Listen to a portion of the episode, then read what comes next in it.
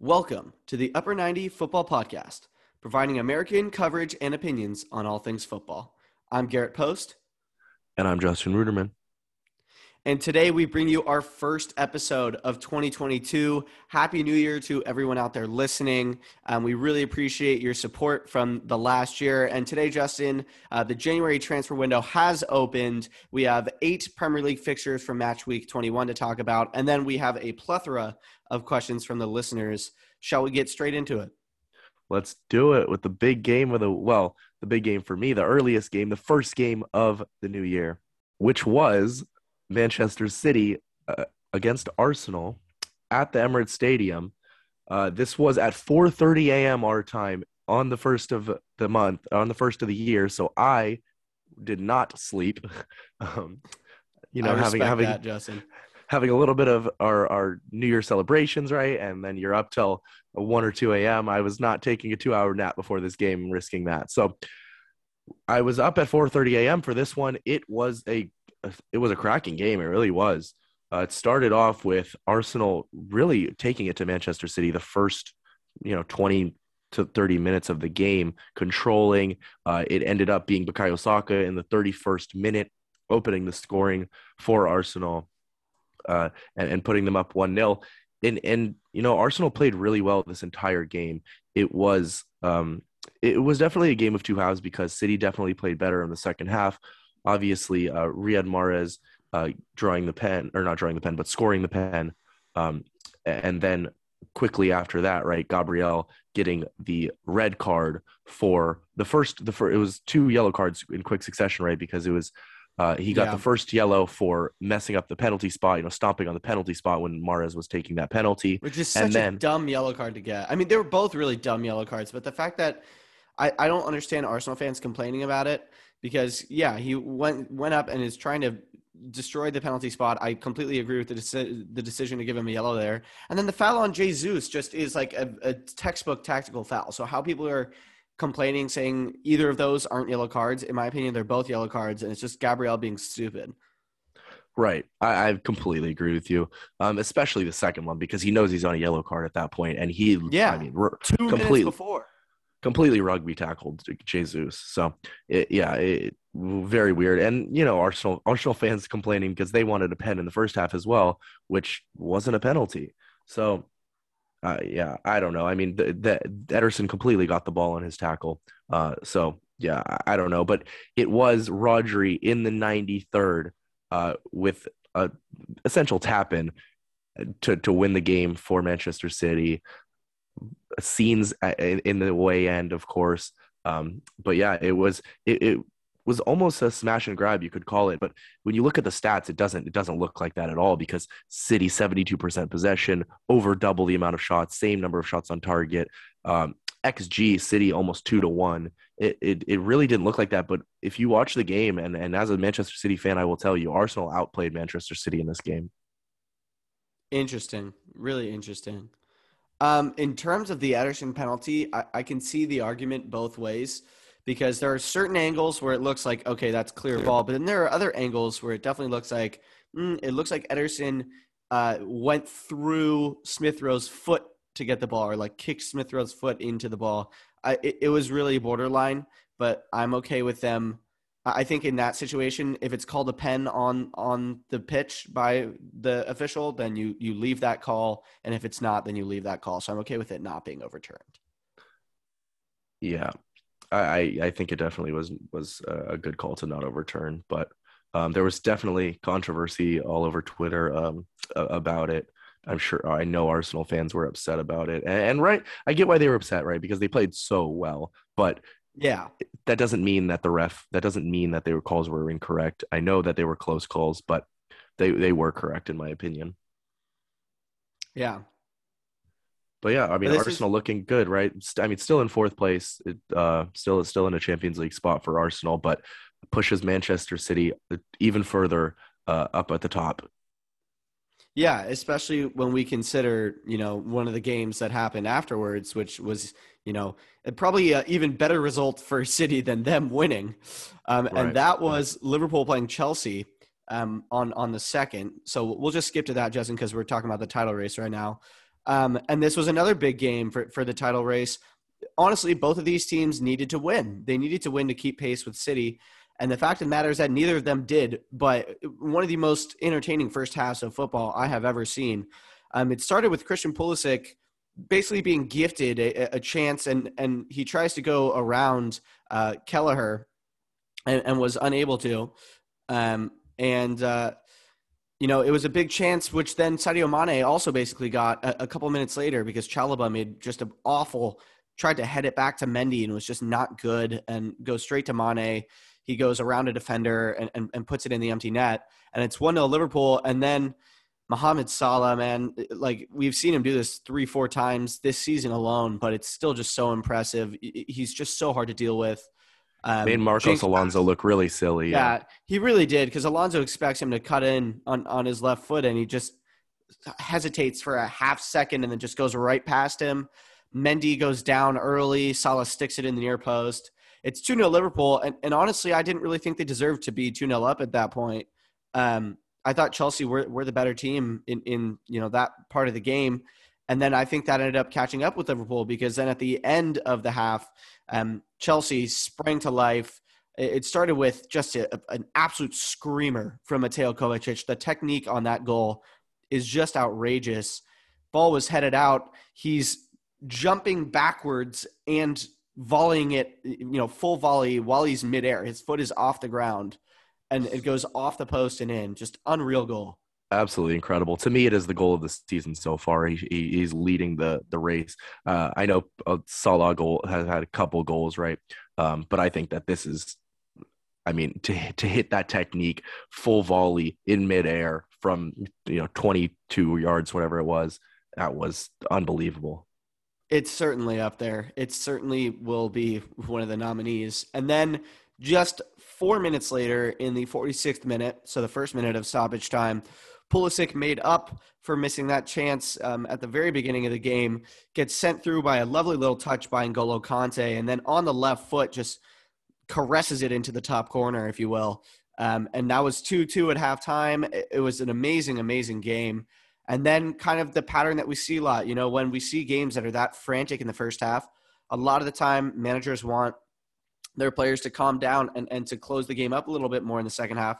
And that is what happened. And we were hoping that there would be a winner, because honestly, I think the game deserved one, but it ended 2-2. Nothing real to report in the second half, honestly. And it's honestly, you know, obviously Chelsea, Liverpool, they needed these 3 points. The biggest victor here was City. Right. You say we wanted a winner. I didn't want a winner. I enjoyed this draw because it from a neutral perspective. From a neutral's perspective, right? But this pushed City now 10 points clear at the top of the table, which is ridiculous, 11 points clear of Liverpool, although Liverpool do have a game in hand. So, yeah, as you say, not much to report in the second half because it closed up, as it did the first matchup in this between these two teams this year. Of course, that one, there was a red card, so it definitely shut it down a little bit more because, you know, it needed to. Chelsea needed to just defend, but yeah. Also, let's be honest. I was not a neutral. I wanted a Chelsea winner, and I think everybody knows that. Yes, as an Evertonian, right? Yeah. Yeah. Okay. So let's go back to Saturday, the first, New Year's Day, and talk about a couple of the other games because there were some real good ones. We had Spurs going to Vicarage Road and picking up a 96th minute winner, courtesy of Davinson Sanchez. And I know you're saying I was overly critical, but I saw a video from the away end, and the scenes were just a little bit pathetic, in my opinion, for a 96th minute winner. You know, I understand it's Watford and stuff, but I don't know. I was very underwhelmed by that video, and a lot of people were clowning Spurs fans on Twitter, and rightly so, in my opinion. But either way, big 3 points for Tottenham, and Antonio Conte really starting to pick up momentum. And you can't say they didn't deserve this win. 21 shots to 6, 9 shots on target to 4, and they had 75% possession on the road. So I think, you know, they were rewarded with that winner, which they deserved. Yep, and still unbeaten under Conte. I think he set a record, if I'm not mistaken, for most games unbeaten in your first whatever at Tottenham. So that's certainly impressive for him. Yes, I will say after I had stayed up the entire night until 6:30 a.m. to watch City or 7 a.m., whatever it ended, I slept through this one and then woke up for the West Ham game. So thankfully, not too much happened. Doesn't seem like the most entertaining game. But yes, of course, a 96-minute winner is exciting there. And Davinson Sanchez, I mean, he couldn't miss, could he? It was a beautiful ball from Son off the free kick. He was just standing right in front of the goal. All you had to do was touch it off of his head. It was in there. Yeah, and you look at the XG, 2.17 for Spurs, 0.38 for Watford. So definitely they deserved that winner. Also, just on the talk of XG real quick, Justin, what do you think the XG on that Kovacic goal was? Oh, that's a great question because I haven't seen it. Very low, I'm sure. 0.05, I don't know, 0.02, something low. 0.02. Yeah. 0.02. Which, yeah, for anybody who doesn't understand, that means 2 times out of 100 you're scoring that. Yeah, it's just a brilliant goal. And then another kind of crazy track meet of a game, which was West Ham going to Selhurst Park to take on Palace. And they actually went out to a 3-0 lead. It was Mikel Antonio opening the scoring in the 22nd minute. Just a really nice ball in, and then he just diverts the header. Honestly, couldn't really miss. And then just 3 minutes later, it was Lanzini with a beautiful goal, Justin. Controlling it, it was a cutback. He controls it, kind of flicks it up to himself, and then volleys it into the top of the net. Yep. And then he also scored a penalty in first half stoppage time. And so West Ham are up 3-0, looking very comfortable. And for the entire second half as well, Palace actually, had a decent amount of chances that they just weren't converting. West Ham were really sitting back in that second half, as shown by the fact that the possession in this game was actually 63% to Palace, which is kind of surprising considering West Ham were winning. We're up 3-0 for the vast majority of the game. But then it was Odison Edouard finding a goal in the 83rd minute. At that point seemed like a consolation until Michael Olise also scored in the 90th minute. And now West Ham are getting a bit scared here, but they did manage to hold on, get another big 3 points in their, top four hopes, if you will. Another really entertaining game. Yeah, of course, when you look at the result 3-2, it looks a little bit closer than it was, right? Because West Ham were pretty comfortable for most of the game until those goals went in. But it was more that Palace weren't really taking their chances, Justin, because the XG was actually 2.87 to 2.22 in the favor of Palace. Right, yeah, well, I think a lot of that came in the second half because, as you say, West Ham were sitting back and – just holding on to that 3-0 lead. And yeah, go ahead. I was just going to say they were comfortable in the scoreline, but not necessarily comfortable in the pattern of play. Right. Yes, that's a good way to put it. And Palace almost pulled it off. They almost pulled a West Ham, right? Because West Ham did it last year against Spurs, that 3 goals in the last 10 minutes or whatever. Yeah, I mean, almost did it, but West Ham managed to hang on. West Ham continue their quality season, right? Their top 4 charge as well. Sitting in 5th place right now, right above Spurs, although Spurs, of course, have 2 games in hand. So, yeah, a big win for West Ham in their European charge and trying to get back into Europe again. Yeah, and then we had one more game on the first. Oh, no, sorry, that was all the games on the first. So now, yeah, we'll go to the second now.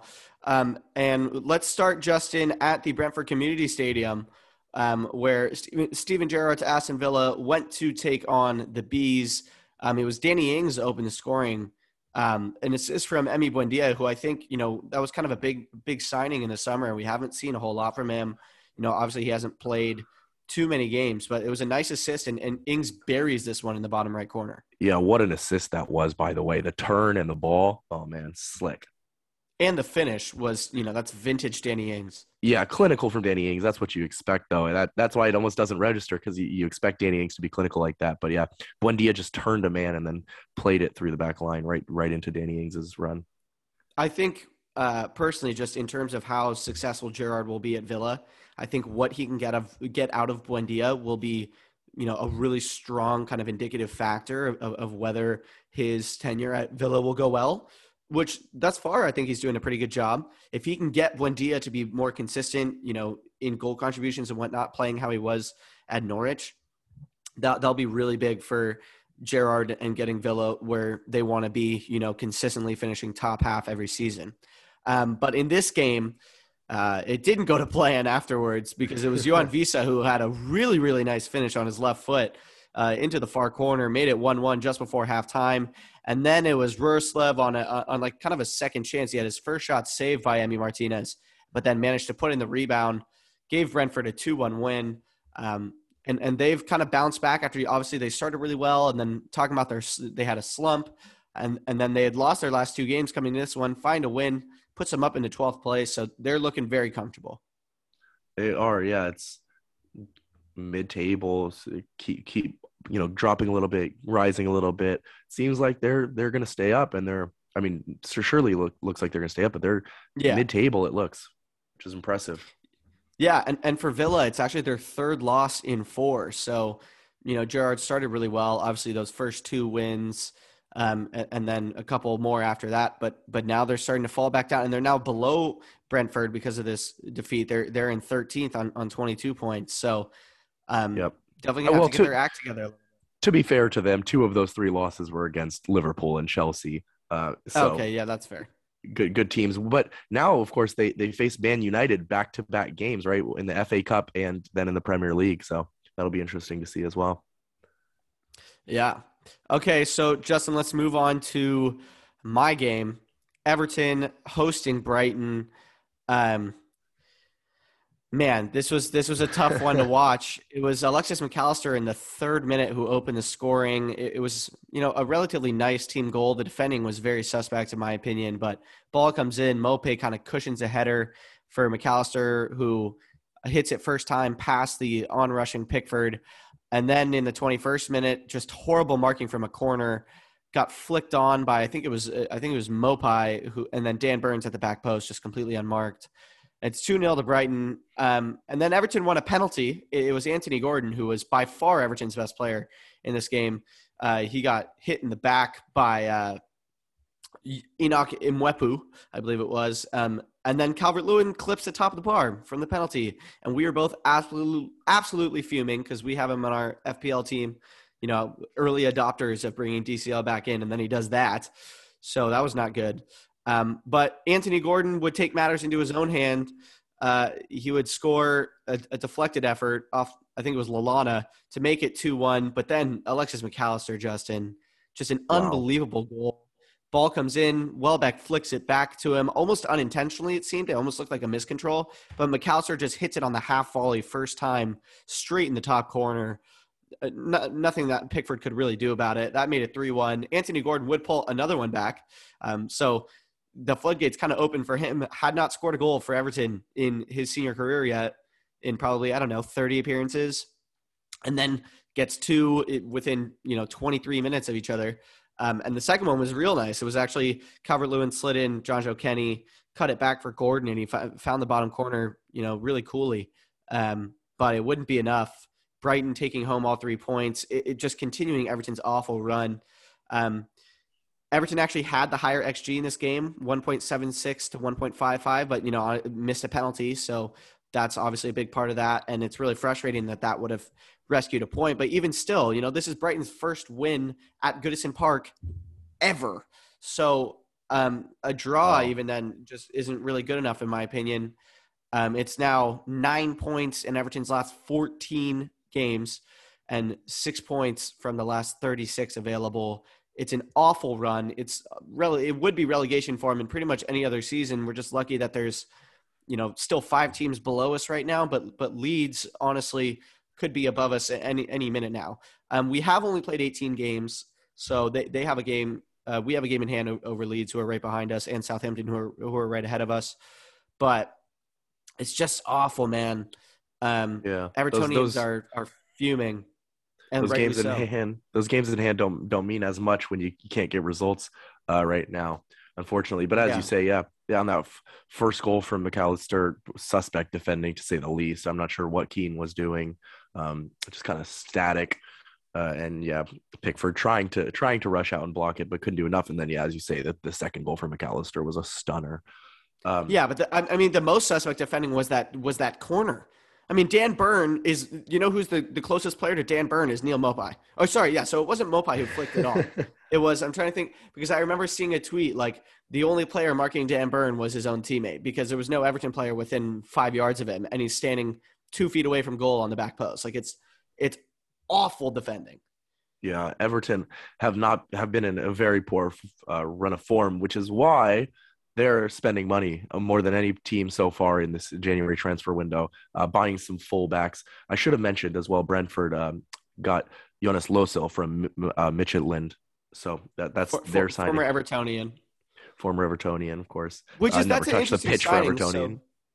So. Yeah. Well, he never did in the Premier League. No, because Pickford has played a lot of games in a row, or at least did until Ancelotti rested him last year for Robin Olsen. But Losel signing is interesting, Justin, because so obviously they had David Raya, got injured. And I feel like Fernandes has been playing all right. Like, but I guess maybe Losel will just be a backup option to him until Raya comes back or something. I'm not sure. Always I'd be kind of surprised to see him take that starting spot. Always good to have the competition, right? And whoever performs, right? So, I mean, you definitely need a couple goalkeepers there in case one gets hurt. But I'd love to hear your thoughts on your Everton signings, Vitali Mikolenko from Dynamo Kiev and Nathan Patterson from Rangers, a couple fullbacks in that you guys needed.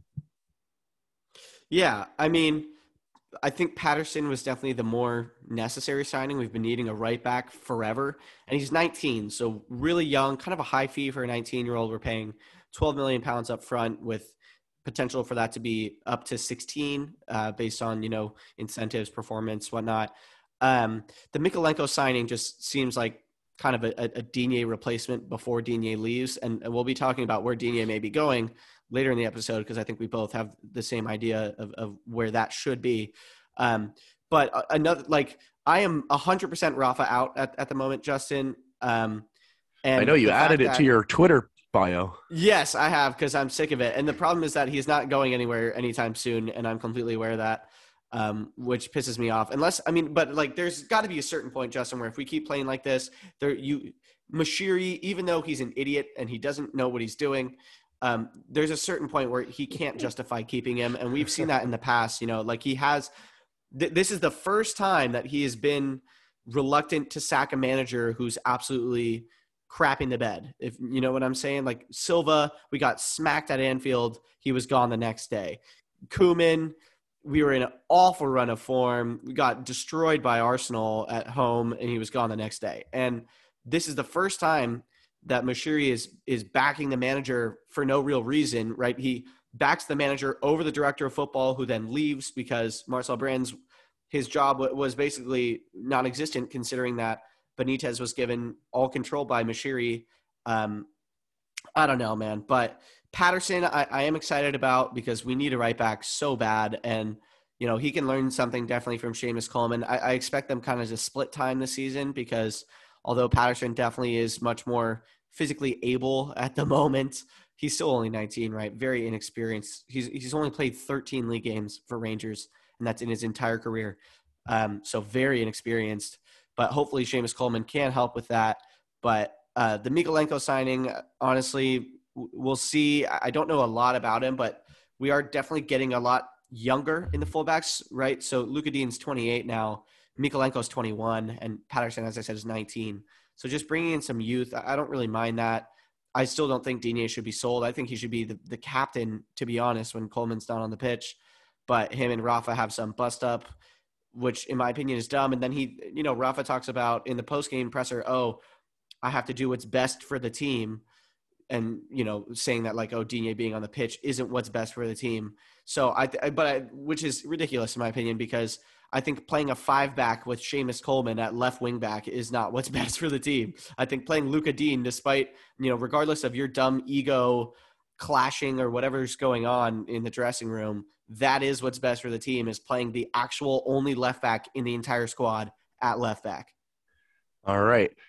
With that, we can move on to the last game of the second that we haven't talked about, because we talked about the Chelsea-Liverpool game, which was Leeds United against Burnley at Elland Road. Relegation 6-pointer, mate. Yes, it is. Yes, it was. And it started with Jack Harrison in the 39th minute off of similar to that Brentford goal, right? With deflection, a second chance goal, right? Jack Harrison. Yeah. But yeah, a mistake from Tarkovsky, I believe it was, to give away the ball straight to Harrison, and then he was in on goal and was able to bury it.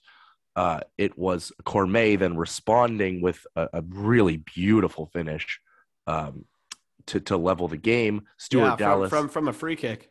Right, from a free kick, yes. The wall was a bit suspect, in my opinion. Like, Cornet really didn't have to try that hard to get it around the wall and back in. Like, it wasn't, like, extremely far in the corner. So I think that's kind of on Meslier there for not setting up his wall very well. Interesting take there, yeah, for sure. And then Stuart Dallas with another beautiful finish, curling his left off of his left foot around the defender into that. Really similar to the Visa one, right? Sure was. Both very, very good goals. And, of course, Hennessy was frozen on the Stuart Dallas shot. And then it was Dan James in stoppage time to put the game away 3-1. He Hennessy got a piece to it, but it still trickled into the corner to make it 3-1 for Leeds, and a big win for them in the relegation 6 point. Huge win for them, and it's also a huge win for Newcastle and Norwich and Watford, even, because Burnley picking up a win here, I guess mainly for Watford, because it would have put them in the relegation zone had Burnley won. But yeah, Leeds have kind of given themselves a little bit of breathing room, right? They're now 6 points clear of Watford, although Watford do have a game in hand, and they're now 8 points clear of the relegation zone entirely. So it looks like, Leeds might be scrapping their way to survival. It's a big win for them. It's one they really needed after three consecutive losses. They've been so bad this season. But for Burnley, man, it's not looking good for them. And we always talk about Sean Dyche, escape artist. He's had Burnley up in the league since 2014. They only got relegated once, which is quite remarkable, to be honest, considering the lack of funds and support that they've had. And then they've had this takeover, right? Brought in Cornet, who's been kind of the one shining light for Burnley so far this season, because he's been brilliant. Like, he's scored some just phenomenal goals in an otherwise team, which is just kind of unable to do anything. But they're firmly in the relegation zone. They do have a game in hand. So if they could somehow pick up 3 points, which they haven't done in their last five games, they could jump above Watford there. But, not looking good for Burnley. And it kind of seems like we have, for the most part, a four-horse race here for who's going to get that 17th spot and survive, because I think Leeds will probably be safe. I think Everton will probably be safe. Yeah, definitely. And, yeah, for Leeds, it's a similar thing to what we've been saying for Everton, right? There's just so many bad teams that they're probably not going to get relegated. And that is the lucky thing there for both of them. Yeah, I mean, we'll see, but just – one of these teams could fall in still, like it's, only one place off at that last spot of safety. And you don't want to be in 17th coming towards the end of the season, because if one team, only one of those three teams picks up a bit of form at the end of the season, you're in big trouble. So I'm really hoping Everton will get up towards that kind of 12th, 13th spot sooner than later, but we'll see. Yeah. And Leeds, of course, getting Mateo Joseph Fernandez from Espanyol in this January transfer window so far. Yeah, interesting signing. And then we'll move on to the last game of the week, Justin, which was Wolves going to Old Trafford and stunning United, although it wasn't really it wasn't like a smash and grab. Like, they deserved to win this game. And certainly, they found the goal through João Moutinho in the 82nd minute. Kind of United's woes compounded. They've not been playing well recently. They beat Burnley, but drew with Newcastle, barely beat Norwich. So Rangnick, still hasn't been able to really impart his ideas that well in the squad. They look really disjointed. There was no Bruno this week, which I think was a big loss for them. They missed that kind of creativity and guile in the midfield. He was benched. He was benched by Rangnick, right? Okay, so, that's. I mean, I guess because you talked about it, right? Him and Ronaldo are on different pages. In terms of pressing and whatnot against Newcastle. But I personally think that United are a much better team when Bruno is in the team and Ronaldo isn't than the other way around. Well, that's the thing, right? Because you know that it was going to take time for Rangnick to implement his gegenpressing and, work as a team. Yeah, we talked about it last week. Of course, it's going to take time. But what Ranieri also continually talks about is we need to play players in their best positions. That's very important to the way that I'm going to play football. He's not doing it, though. He's not playing. He played Bruno against Newcastle, as you said, in that front two with Ronaldo as a second striker, because he's playing this 4-2-2-2, right? Yeah. And now he's moved. Now he's playing Greenwood as that in the middle with Sancho. It's not working right, and it really tells you it's one thing that Ole got right. 4-2-3-1 is their best formation.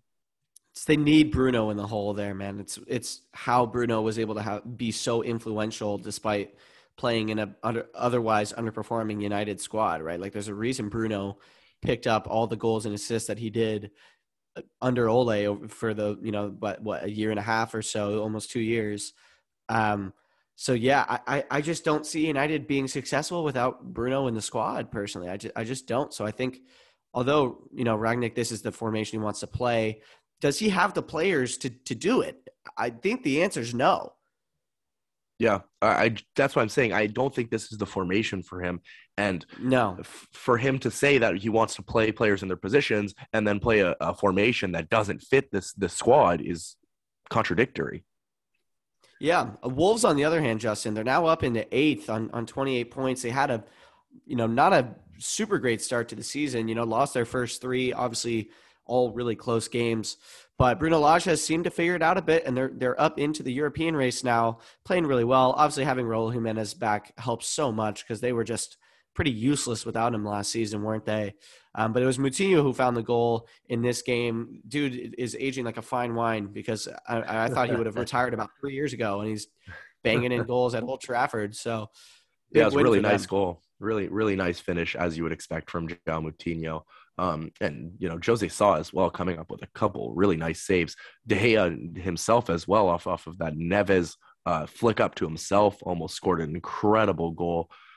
So both keepers doing some work in this game as well.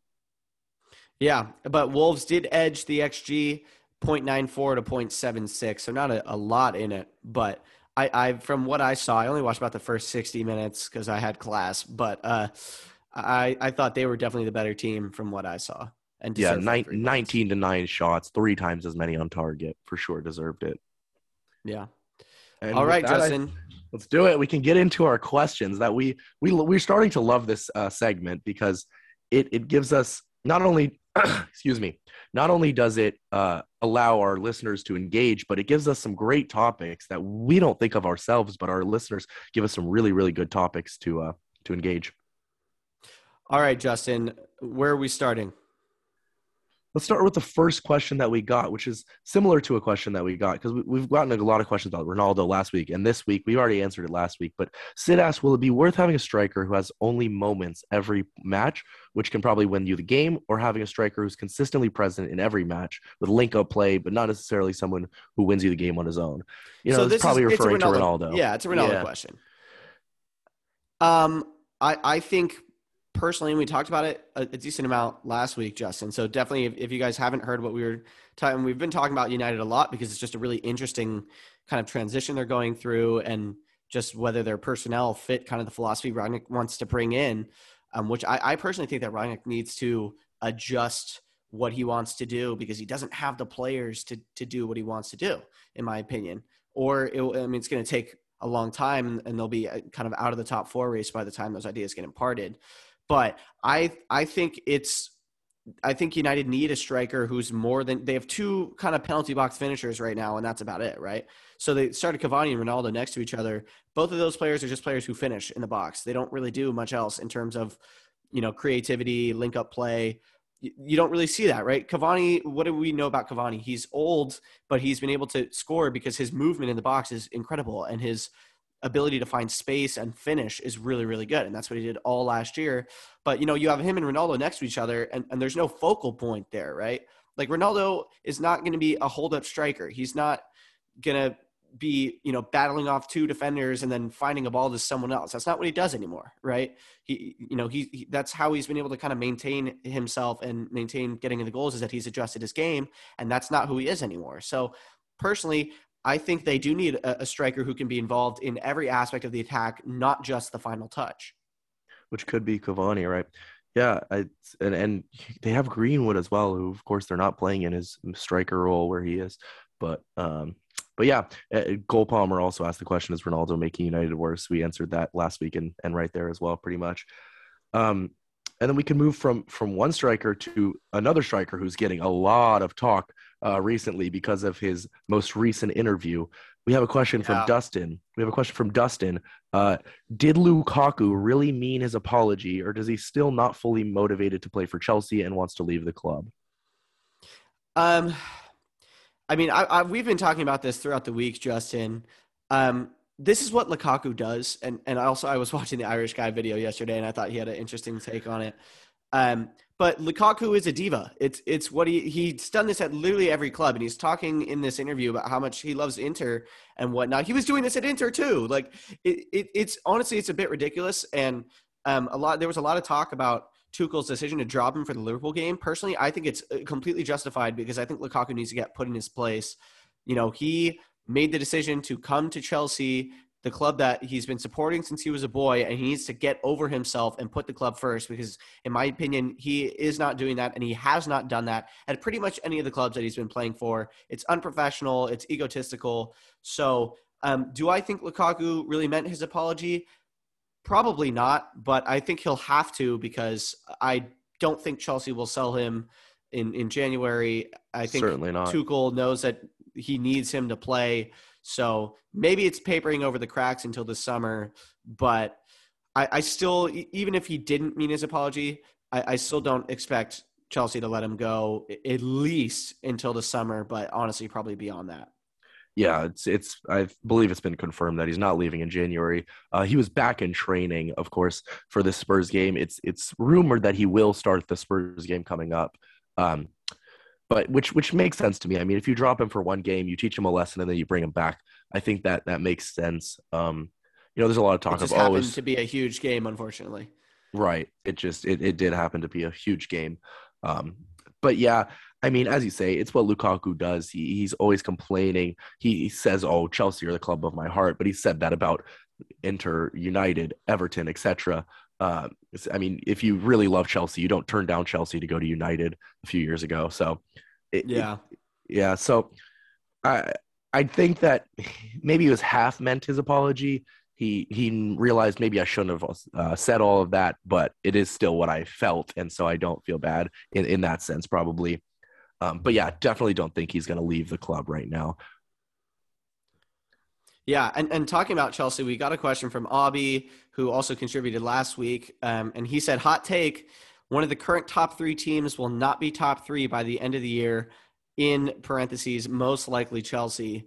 Justin, what are your thoughts on that hot take from Abby? I love this hot take because I said this last week on our podcast, I said, you know, Arsenal, I think, have a chance. Even Spurs have a chance of pushing Chelsea out of the top three potentially. And Garrett laughed me out of the room. He said, no way that's happening. I still think that's not happening in any way.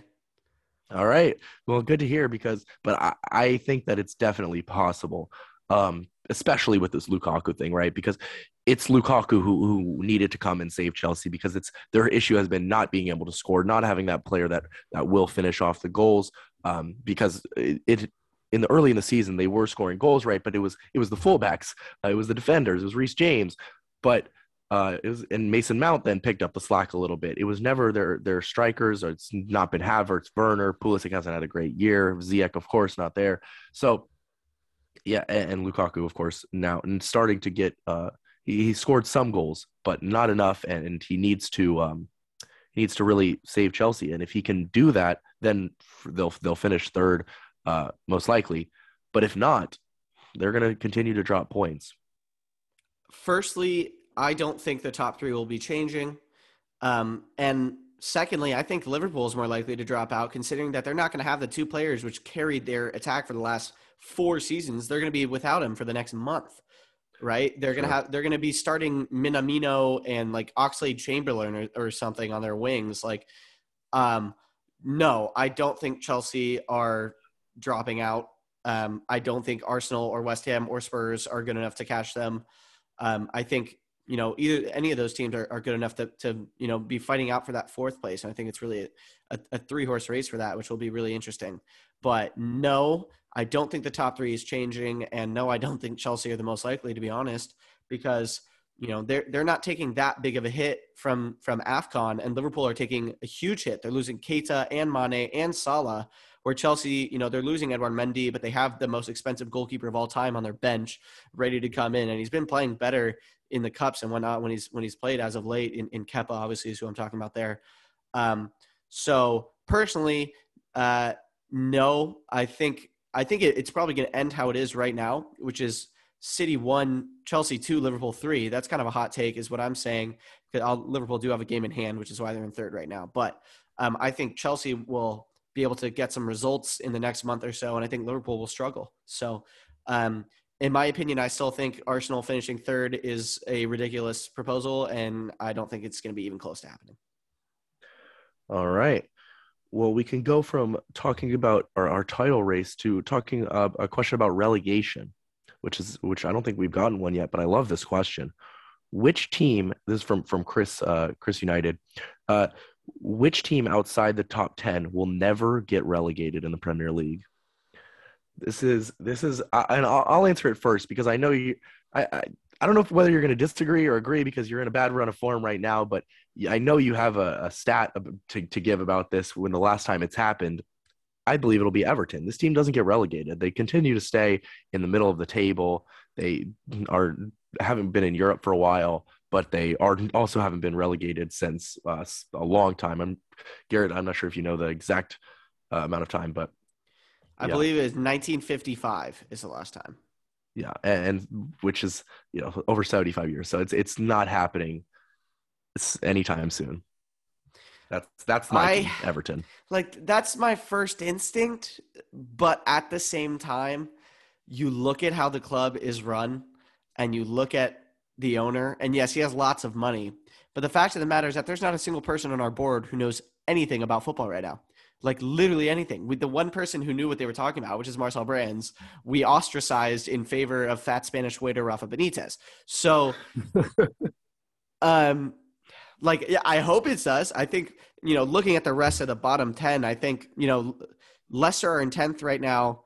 So I guess technically they're top 10, but so then if we look at Palace, Brentford, Villa, Southampton, like all of these clubs could very easily be relegated at some point. So Everton are probably the most likely out of the bottom 10 at the moment.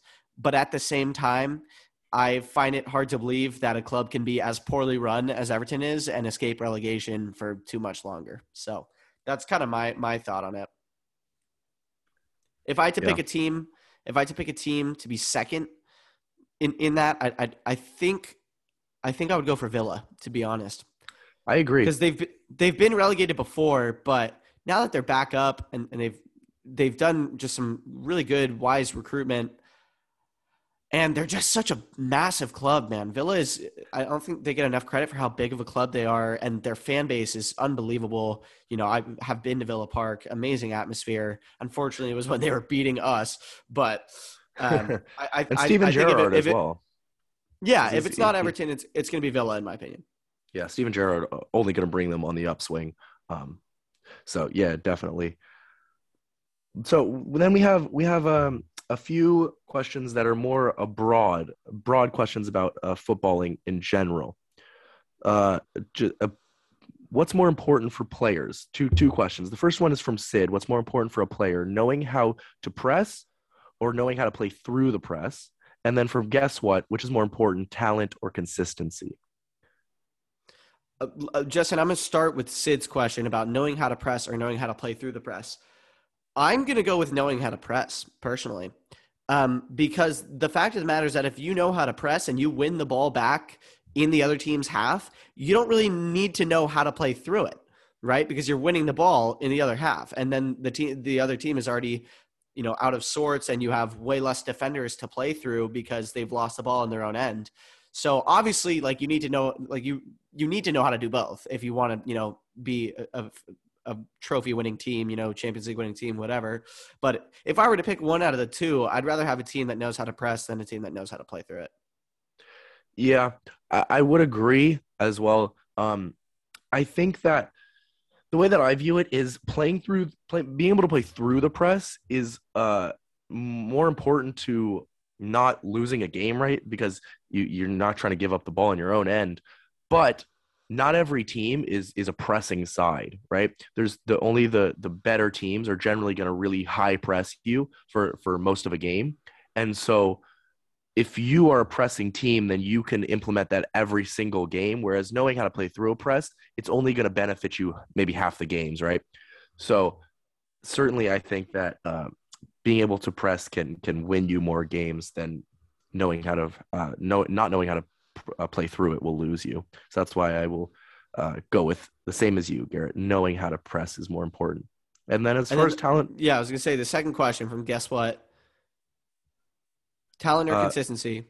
Yeah, for me, here's what it is, right? Because the question becomes talent or consistency because we have... often there are these player comparisons, right? And so we hear, oh, well, in his prime or... He's a great player, but he doesn't do it all the time versus somebody who's very consistent. I think that as a player, consistency is more important. But when you're talking about who is a better player, I talk about talent, which is the main example of this is Paul Pogba, right?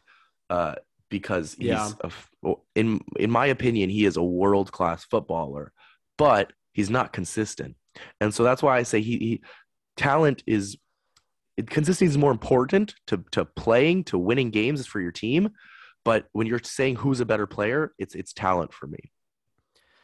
I mean, I think kind of you look at it and the obvious answer is you need both, right? If you're going to be a world-class, like every player who is quote-unquote world-class right now, in my opinion, is a player who does both, right? So that's kind of, you know, when we think about hallmark players, you think about legends of the game. Your Ronaldo, your Messi, right? Players like that, they've been doing it. They have unbelievable talent, but they've also been consistently performing for the last like 15 years, right? So for me, it's consistency, I think, because there are players who are less talented who, if they just play consistently and they give a solid 7 or 8 out of 10 at every match. And, you know, also players who work incredibly hard. There's players who don't have that God-given talent on the ball or crazy physical ability, but they're just so consistently not making poor decisions. Like, you know, your cerebral players, if you will.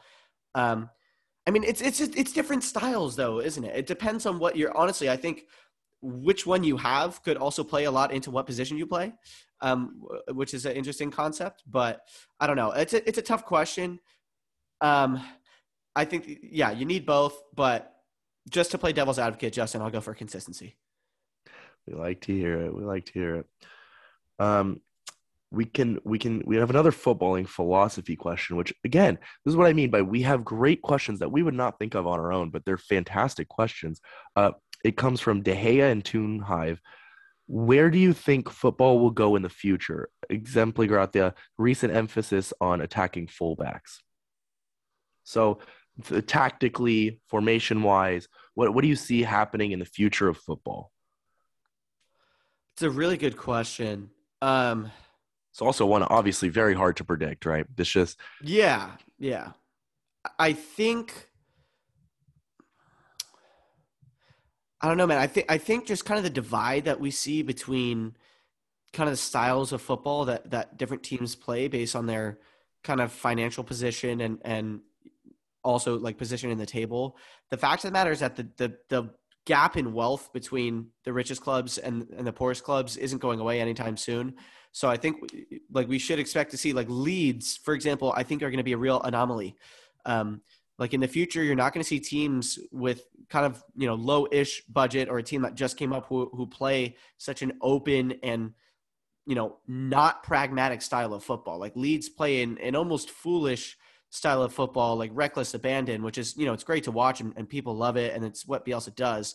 But at the same time, it's not economically, you know, viable because it's really easy to get relegated when you're playing so open. Like there's a reason that teams who are trying to avoid going down are like their emphasis is always on defending because the way to stay up is to not concede goals. And that's not what Leeds are doing. So I think we'll see even more of a divide in terms of the playing styles of the top teams, you know, like your cities, like your Liverpool's, the high intensity, the pressing, the winning the ball back, doing things that the lower quality opposition can't do. And so they'll be playing more pragmatic football. And we already see that, but I expect it to just polarize even more, if that makes sense.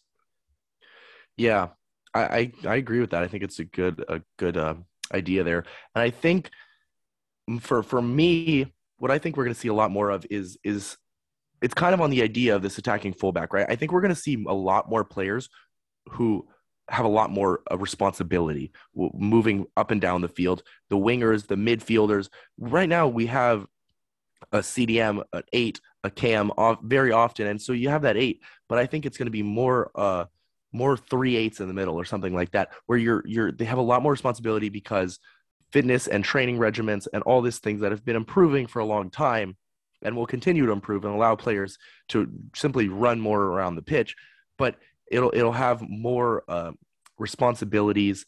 And you see that with the fullbacks, as we said, like Joao Cancelo is a perfect example. He barely plays fullback anymore. Trent Alexander-Arnold barely plays fullback anymore. They track back, of course, when they need to. But like, for example, when Cancelo goes up, you have Kyle Walker generally, who's on the right side, will just shift into be the third center back. And so you have more responsibility. You have more jobs as an individual player. And that's what I see happening, just more responsibility for each player because the game's going to become more complicated and trying to open up more spaces because you learn how to stop certain ideas. Yeah. So Justin, let's go on to a question from Ruben at 3 Ruben Goat, who says, who's the best defender in the world?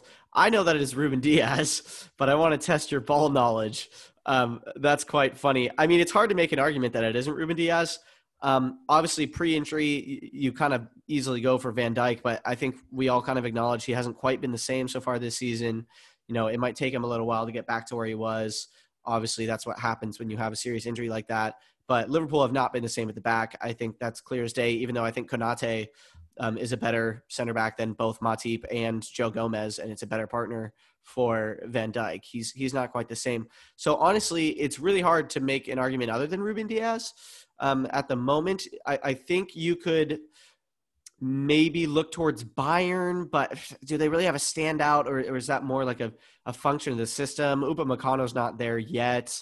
I don't know. It's a tough question, but I you know what? I'll say this: if it's not Ruben Diaz, you might as well just say Cancelo, right?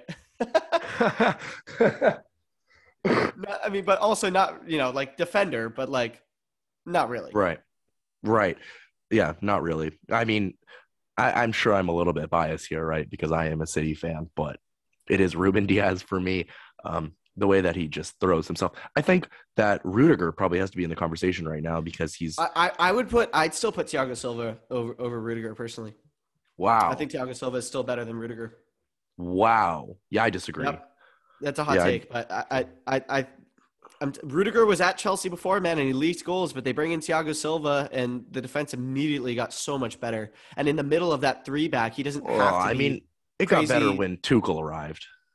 Well, yeah, but even still, Thiago Silva was playing well was one of the better players during the end of the Lampard era there. Well, I think that Chelsea fans will be happy to hear your take because Thiago Silva just signed an extension through 2023, right? Meanwhile, good move for Chelsea in my opinion. Rudiger's probably going to leave. He's probably going to sign a pre-contract. I don't know. I think Rudiger's been incredible recently.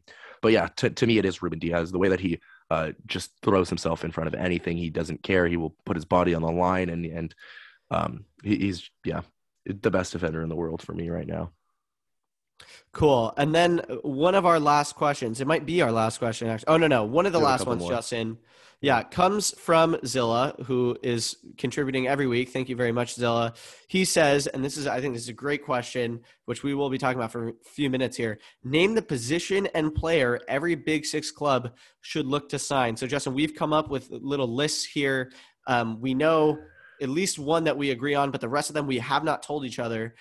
Let's go in order of the top six and where they are in the table. So let's start with the current league leaders, Justin, your Manchester City. I am pretty confident I know what you're going to say, so go ahead. I'm pretty confident everyone should agree. Erling Haaland. Yeah, that's what I put as well. Yeah, I mean, look, In the summer, I wanted Kane. I'm a huge Kane fan. I really think he's a top player. Obviously, he hasn't had the greatest season so far. I think that will definitely improve under Conte, though. But yeah, I mean, Haaland for the future. The problem is, right, I don't think it's going to happen this January because Man City doesn't like to negotiate and get in a bidding war with other clubs. We like release clauses. Cheeky Bergerstan loves his release clauses, which Erling Haaland has a release clause, I believe, of $75 million in the summer. And so that is likely when Man City will go after him. However, I'm sure that there will be clubs trying to pull it off in this January transfer window. Well, I'd even say there's going to be more competition in the summer because everyone's going to know, hey, there's a generational talent, world-class striker here for, $75 million, which is nothing for his level of talent, honestly. Right, and then it becomes his choice. I think it might be smart for you guys to go after him now, especially considering you have the Ferran Torres money that you just sold Ferran Torres. You could probably sell someone else in this window. It's not like you guys don't have any assets that you could sell for a lot of money. So, but yeah, it's got to be Haaland. Like that I think is the final stone in City's infinity gauntlet, if you will. So yeah, Haaland. Let's move on to Chelsea, Justin. I think we have the same one for this as well. I put Lucas Digne. Chelsea need a left back, right? Ben Chilwell, Torres ACL, Marcos Alonso, just not quite good enough if you want to win a title, in my opinion. I think Lucas Digne honestly is a little bit of a down year for him, but he's still, in terms of creativity from left back, has top five numbers in Europe over the last three seasons and this season as well. He's just hasn't really got many assists because Calvert-Lewin has been out and Richarlison as well, for that matter. So I think Lucas Digne is the clear option for Chelsea, and they can probably get him for relatively cheap because it's pretty clear that he's going to leave Everton. That's the piece that's really important to me because he's being forced out of Everton by Benitez, which is, first of all, a bad decision. I don't think he wants out as well at this point. Well, I'm sure he does. After the manager doesn't tell you, it tells you he doesn't want you on the pitch. I'm sure you want to leave. But yeah, I think he's the best option for Chelsea. Of the other options that have been rumored have been Nicolas Tagliafico from Ajax, and then the American Serginho Dest at Barcelona currently. The thing is, with Dest, he wants to stay at Barca. Xavi's not so keen on it, however, and. Yeah, so that's the young option, right? Because Digne and Tagliafico are in their prime of their careers, a little older than Dest is. So, yeah. I think I take Digne over Tagliafico for sure. I think, first of all, I just think he's a better player, but Prem experience as well. He's been in the Premier League for many years and has that awareness. I mean, Digne could have moved to a top six club 2 years ago. He's been deserving this move. And I think that is the move. And of course, yeah, Dest also is a right back, so he's not really a left back, but I do think he would thrive in a back five versus a back four that they play at Barcelona. I mean, we haven't really played Lucas Digne in a back five much because we usually play a back four, but like we know Lucas Digne is very good in the air. It's probably his best defensive quality. He has an extremely high defensive aerial win rate, which is quite good considering he's not particularly tall, but dude's got bunnies. Anyway, he can play. I think he would fit really well into Chelsea's system. The only thing is that he does still have a contract through 2025, so Everton can kind of ask for however much they want. So we'll see how much we get out of it. But I'd assume that the fact that we've already spent, almost $30 million would tell you that I think we expect to get a reasonable amount of money out of Digne, even though kind of everyone knows that he's going to be leaving. All right, so now let's get on to the ones where we don't know what we're going to say. We'll start with Liverpool because they're in third, right? If we're going in order here. Justin, I've gone for Frenkie de Jong because Barca need to sell. Like they signed Ferran Torres, who, obviously we know is a great player, really great talent, but they're not going to be able to register him unless they sell players. And, they're talking about getting rid of Ousmane Dembele and they're talking about, terminating his contract. And there's a lot of other players on just ridiculously inflated wages. Do I think Barca should sell Frenkie de Jong? God, no. I think he should be in their midfield for the next 10 years. But the thing is that club is so poorly run that I wouldn't put it past them to do it. And I think if I were Liverpool, I'm trying to take full advantage of that. Give Barcelona an amount of money that they can't really turn down in terms of their financial issues. And then imagine Liverpool with Frankie de Jong in the midfield. That's scary. Yeah, that would be frightening. I agree with you that I don't think Barca should sell. So because I don't think they should, I don't think they will, but we'll see. That would be incredible for Liverpool though, for sure. I'm going to go with one a little bit out of the box, right? Because as you mentioned, Salah, Mane gone for the next month in AFCON. They need somebody to fill that slot. Who's a top player that's not really getting time, that's getting pushed out of his club? Eden Hazard. I think he could. And I've heard a rumor that Klopp is interested, but the Liverpool board not so much. So yeah, I don't blame them. Yeah, because Liverpool. It's an extremely risky signing, right? Because he hasn't been able to stay fit since he left Chelsea. That's true. It's very true. It's definitely risky, but it gives you a top player who has really good talent. Obviously, we're talking about talent versus consistency. There's been no consistency there with Hazard recently. Yeah. But he is still a talented player, and he's shown it in the Premier League before, obviously. So I think that could be the solution for Liverpool with losing Salah and Mane for the next month. Okay, Justin. Arsenal. Who have you put for Arsenal? I think that clearly the position has to be striker, right? Because Aubameyang seems to be leaving. Lacazette is going to leave, most likely. So I think that certainly that it has to be a striker. And I think that the best that they could get would be Dusan Vlahovic. So I think that should be their target. But, of course, Alexander Isak is also a quality target and one that they're definitely interested in. I also put Vlahovic, unsurprisingly. I think that's kind of a lot of the talk because, obviously incredible talent, has been scoring goals for fun in Serie A, but don't think he's quite ready to be at, a Bayern or a City or, a club like that, Madrid, Barca. I don't think he's quite there. I mean, maybe Barca. That's a hot take, honestly, because I think that he needs – one more stepping stone, So right now, if we're looking at comparing him to Haaland, which is what a lot of people are doing, he needs to find his Dortmund, right? Because Haaland is going to move well beyond Dortmund. He is much better than Dortmund. No offense to Dortmund, but it's just true, right? And I think Arsenal could be that spot, right? They're in a good position here. They've got a manager who is, really developing a lot of young talent at Arsenal and is getting a lot out of young players, your Sakas, your Smith-Rowe, your Odegaards. So I think Vlahovic would be a great fit at Arsenal. He stays there for maybe 2-3 years and then moves on to a Champions League contender, which is not going to be Arsenal in 2 to 3 years. But I also have put, and as much as I don't want this to happen, my second option would be Calvert-Lewin. I don't think Arsenal will shell out how much we're going to ask for him because it's going to be a lot of money.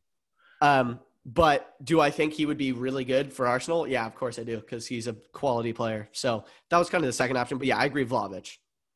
Yeah, no, I think DCL is a good shot. I just think it's too much money. Everton would ask 80 million plus. Yeah, I agree. All right, Spurs, Justin. I think we talked about this a lot with Dele Alli. In my opinion, their problem position is that they need a playmaker, and so. James Maddison was an option I considered. He's kind of the second one I have there. But I've gone for Florian Wirtz from Bayer Leverkusen, the young German, because he is a supremely talented young player, has kind of filled seamlessly into kind of picking up the slack that Kai Havertz left when he left Leverkusen. Do I think he might end up going higher than Spurs? Yeah, potentially. But if they're going this January or this summer, I think he could be a good option. Inject a little bit of youth into that Spurs squad because, to be honest, they don't have much. So that's who I've gone for, is Florian Wirtz. Yeah, I've also gone in the midfield. I think I have two options. The first is more likely because I think it actually will happen, is Frank Kessie. I think that interesting. I think Spurs are really interested in Frank Kessie. I think that could go through for sure. Definitely in the midfield, Spurs need some help. And the other option, which I don't know if I personally wanted to happen as much, but I know Conte's a fan, and I think it would be a good move for Spurs, is Weston McKennie. I think that he would be Yeah, I know Conte's a big fan from his time in Serie A. That was rumored in the summer as well to be, you know, that was a potential option. Obviously didn't happen. Right. The question really is it a good move for Weston McKennie himself, right? Because you go from Juve, who are a top team in Italy, to Spurs, who... Not right now, they're not. Well, yeah, of course, they're not having the best season, but I don't think there's any argument that Juve are a top team in Italy. But yes, certainly not this season, not having the best season. And then Spurs, you know, under Conte, it could be good, but they're not going to be competing for a title anytime soon. So, I mean, Juve are in fifth right now, so they're not really competing for a title right now either. But obviously, but next year they easily could. It seems more likely to change soon than for Spurs. That's for sure. You think? Yeah. Okay. All right, Justin. And then finally, we move on to the club that we've been talking so much about. And that is Manchester United. And before this, I told you one of the options that I was thinking of, which was Wilfred Ndidi. But I'm going to go for a different one. I'm going to go for Konrad Leimer from RB Leipzig. It's a player that Rangnick has worked with in the past, was really influential in kind of the development of Leimer's game. He's only 24, but when Rangnick was at Leipzig, you know, really developed his game, turned him into a really competent pressing midfielder. And if, you know, United with Rangnick staying beyond just the interim period in which he's manager and becoming a consultant, if United do want to follow kind of a pressing philosophy and changing to kind of a gegenpressing club, I think he could be an extremely good fit for that. He's not necessarily the most defensive midfielder, which is, you know, what a lot of people think United need, which is why Ndidi would be like kind of that option that I would think of. But I saw Leimer suggested and I was watching the Sensible Transfers video by Tifo Football yesterday. And they talked about how he would fit and with Rangnick. And I think it makes a lot of sense. And I think he would be a lot cheaper than Ndidi personally. So I've gone for Konrad Leimer. It's funny because even at Leipzig, I might choose Adams to go to United instead. I mean, he's actually a defensive mid.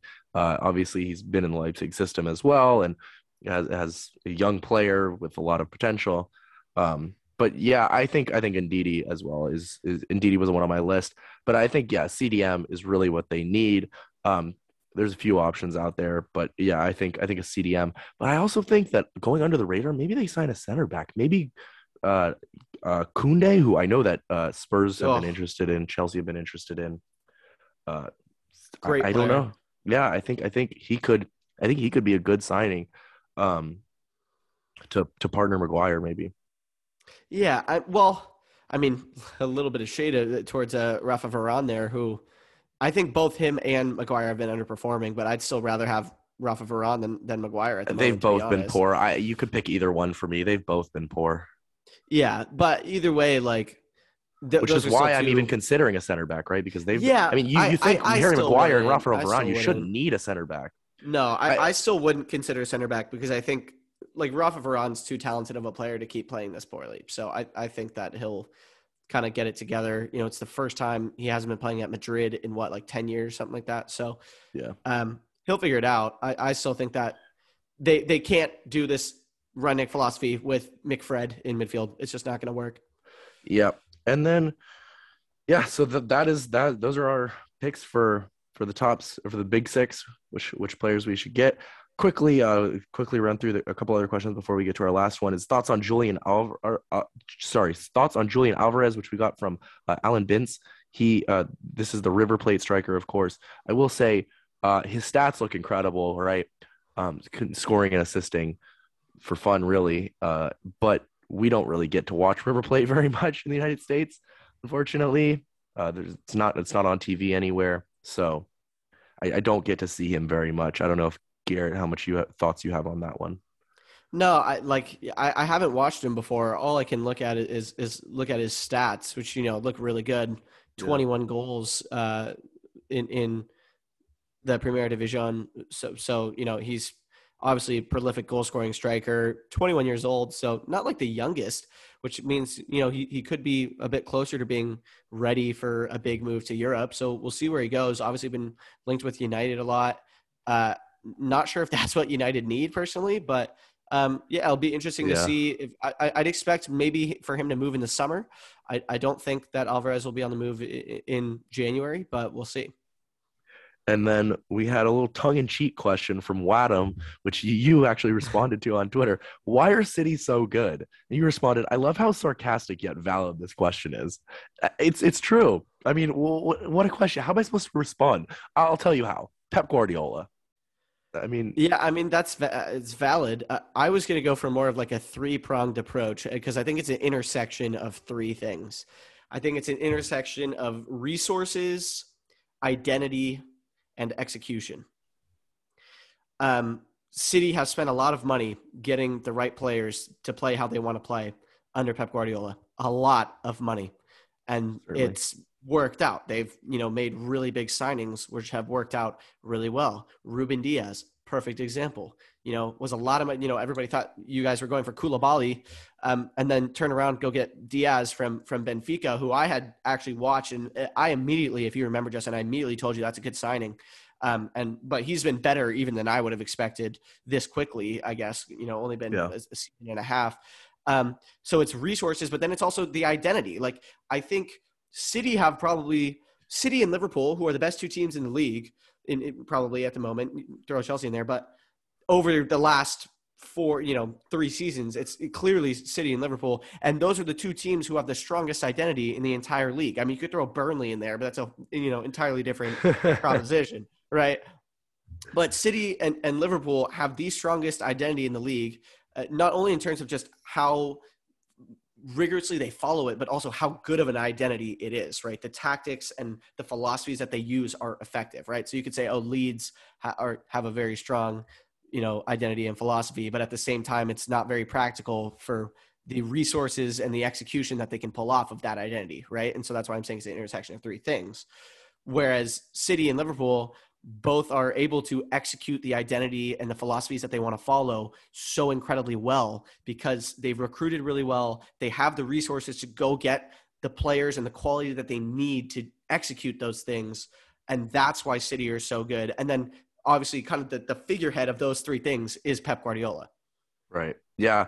And as you say, I mean, City are able to spend that money, but you see Chelsea and United spending similar amounts of money and not quite achieving that same thing, right? It's because it's aimless. Like a lot of their spending is like, oh, we get a player because they're good. But does that fit into their identity? Do they even know what their identity is? Like United's identity is changing right now, and we still don't really understand it because it doesn't really work because the players that they have in the past don't fit because they haven't – it's really you need the consistency of having a manager who is successful over a certain period of time, and then they can – once they have that identity and they prove that it works, they get backed by the club, and then they can flesh that out. It's part of why Everton have been so inconsistent is that we've had a – revolving door of managers, and we haven't had a clear identity since, I don't know, David Moyes, pretty much. Like, the longest we've had a manager is Roberto Martinez, which was 3 years, and the final 2 years of that were an absolute shit show. So, like, I don't know. I think that's what it is. Yeah, definitely. And Liverpool, I mean, you got to give them credit because they do not spend as much as the others, but they have their identity. And yeah, Chelsea had their young identity under Lampard, have a new identity under Tuchel. It's their net spend is a lot less, but people talking about Liverpool not spending, I think, is dumb because you think about the fact that they spent $90 million on a goalkeeper, $75 million on a center back, $60 million on Naby Keita.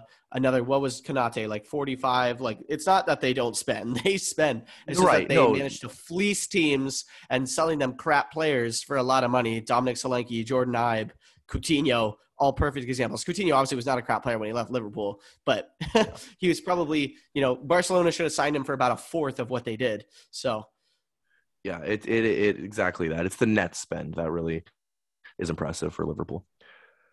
And then we can move on to, I believe, our final question, which comes from Juan Pablo Marquez, aka JP, who works for LA Soccer Hub. If anybody doesn't know what that is, I suggest you check them out. The question is, do you think that LAFC should get Paulinho as a DP or take a chance on a German that Steve may know or have a connection with? And what positions would you think that LAFC should get their new DP?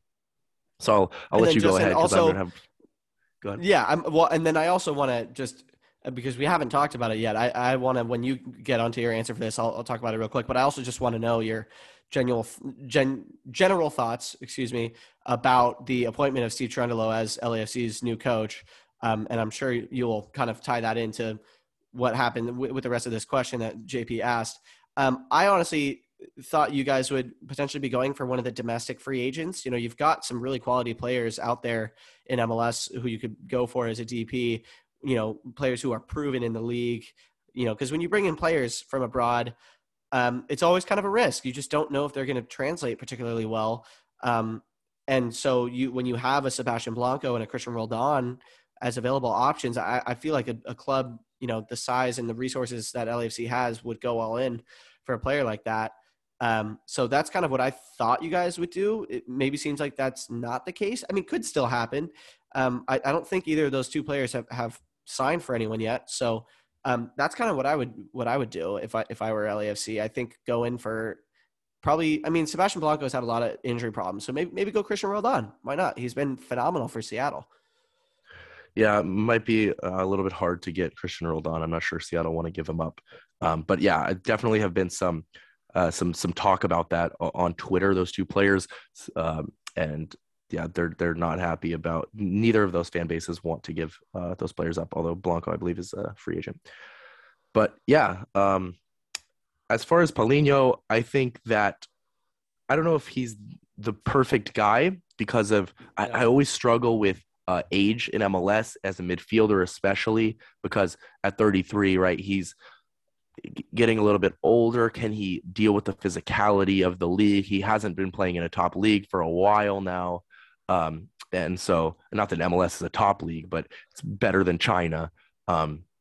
So yeah, I think, I don't know if Paulinho's exactly the right guy. I wouldn't complain if we got him, right? I'd be very hopeful, and I think that he could succeed definitely at LAFC. But for me, it is the midfield where I'd like to see that DP come in, especially after we have sold Atuesta, which is, has been my favorite LAFC player for since year one. And then, yeah, we needing to replace him and having an open DP slot now because we've sold Diego Rossi to Fenerbahce. So I think that would be the place that I would want it most. I would not complain at all to get a DP center back, though, because defending is what LAFC struggles with very often. We now have a defensive coach in Steve Cherundolo, which not philosophically, but he was a defender, right? And yeah, I just think that a center back would be crucial. Of course, we had Walker Zimmerman and sold him, which is the worst trade in MLS history. I will debate anybody on that one. Yeah, I mean, you guys have fallen off an absolute cliff since you did that, so. Yeah, well, I mean, still competed. Last year was really when it was bad. And then, yeah, I mean, we should have mentioned in our last episode, actually, Real Salt Lake also appointed a new head coach, Pablo Mascheroni, as FC Cincinnati got a new head coach from the former Union assistant, Pat Noonan. So, and recently as well, after we signed Cherundolo, Houston Dynamo got their new head coach, Paolo Nagamura. After he used to be the head coach of Sporting Kansas City 2 in the USL. So a lot of new managers coming in. As far as Steve Cherundolo, yeah. Go ahead. Do you have any thoughts about that? I was just going to say that's a lot of like kind of domestic promotions, which I kind of like, you know, USL managers or MLS assistants and whatnot moving into head coaching roles in MLS. I'm kind of all for that, you know.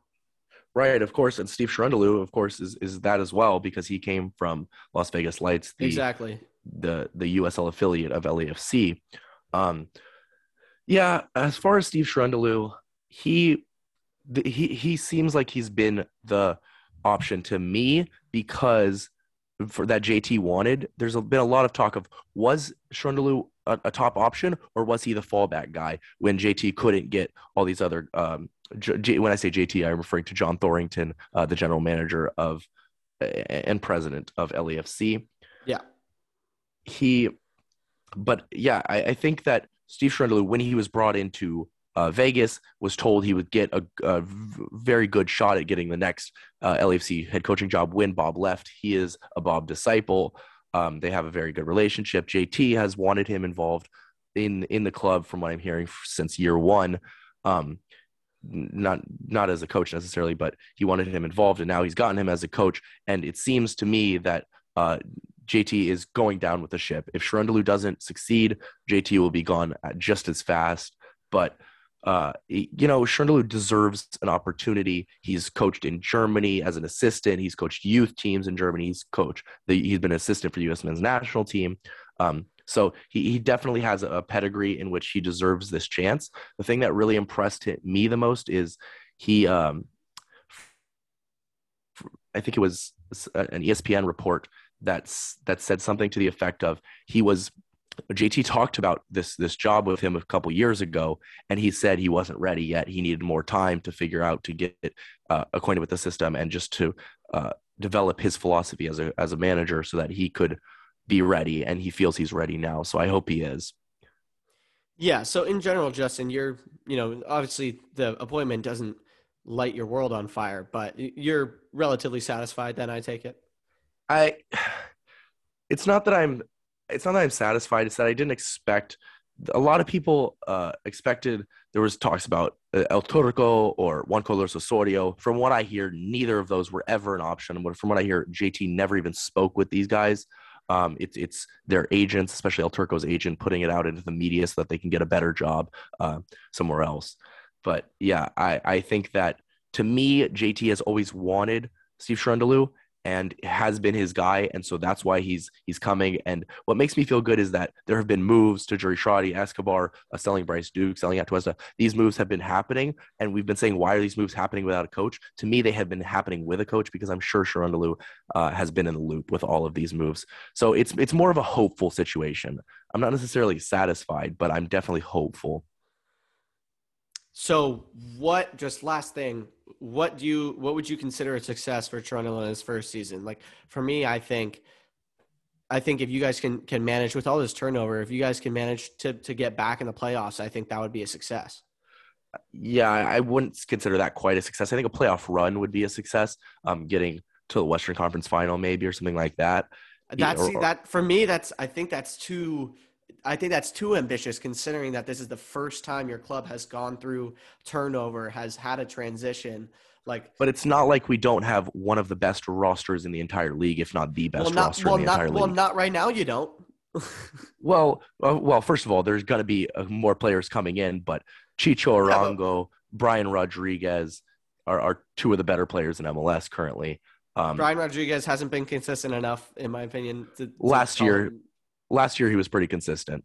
Since he returned from Spain, you lost the heart of your midfield. Carlos Vela will probably end up being on the beach during your matches again. I don't know. I don't think right now you can say that LFC have one of the best rosters in MLS. I don't. As of right now, I don't think you can. Obviously, we'll see who you bring in, but it would take. Yeah, there's definitely going to be more. Lot of additions. It would still take a lot of additions, because I still just think you guys are weak in a lot of positions, even with the players who are staying. You need a center back. You need probably two midfielders. You need probably I think we don't need a center back. You've got Fall, and then you've got Fall, Segura, and Murillo. Yeah, Segura. Yeah, but all players who kind of underperformed last season. Segura was out. Segura tore his ACL. Right? Yeah. Yeah. Okay. Well, so then is he going to be the same player when he comes back? It's a lot of pressure to put on Fall. Obviously, he's a very young player. Right. And I think he's very talented, but do I think he's necessarily good enough to be starting week in, week out for a team that gets to the conference finals? I don't know. Yeah, we'll see. I have a lot of faith in Fall specifically. But, yeah, I think, definitely another DP is probably almost for sure going to come in, which is obviously going to improve the squad and roster. So, yeah, still some work to be done by JT, no question about that. But I think that once the season starts, LAFC will have a roster that should compete in MLS. Yeah, and Justin, for my club real quick, Justin, so we're keeping Almeida, which is honestly surprising me. I really thought he would end up leaving, but I have absolutely no idea who we're signing. Hopefully some people soon. Just wanted to throw that out there. We also need some signings. Absolutely, and it has to be mentioned, Ricardo Pepi to Augsburg for $20 million, which is an incredible move for the US, for Pepi, and DK to West Brom as well. That's right. And while we are recording this podcast, we have major news. I'm not even sure if Garrett's heard about this yet. No, I haven't. Southampton have just been taken over by an investment firm backed by Serbian billionaire Dragan Solak for £100 million pounds. So the same price as Jack Grealish, Southampton has been taken over. What? Yep. Wow, that's crazy. It's some breaking news there. Do we know the value of their owners now? Like who have they just jumped above? I'm not sure about that. It's a good question. It is an investment firm. It is backed by a Serbian billionaire, as I just said. So, a billionaire with a B. There's money coming into Southampton. Very interesting. We'll see how that plays out. Which could do some investment, man. They really could. And I was gonna say, if we're talking about teams that might not get relegated, Southampton now. I mean, Newcastle as well could be in the conversation. Should they not get relegated this season? But yeah, major news there. Yeah, that's really interesting. I wonder, maybe they'll dip into the market. They could definitely use some backup. I think honestly they could use another striker. Adam Armstrong's been all right, but it's not a full replacement for Danny Ings, and Che Adams I still think is pretty bang average. So absolutely. All right, Justin, I think with that, we've covered so much. This is going to be almost a mega episode length here. Thank you all again for all your questions. And we're going to keep doing this because it's just so much fun. We really enjoy not only the interaction, but also the great topics, as Justin said, that you guys bring up.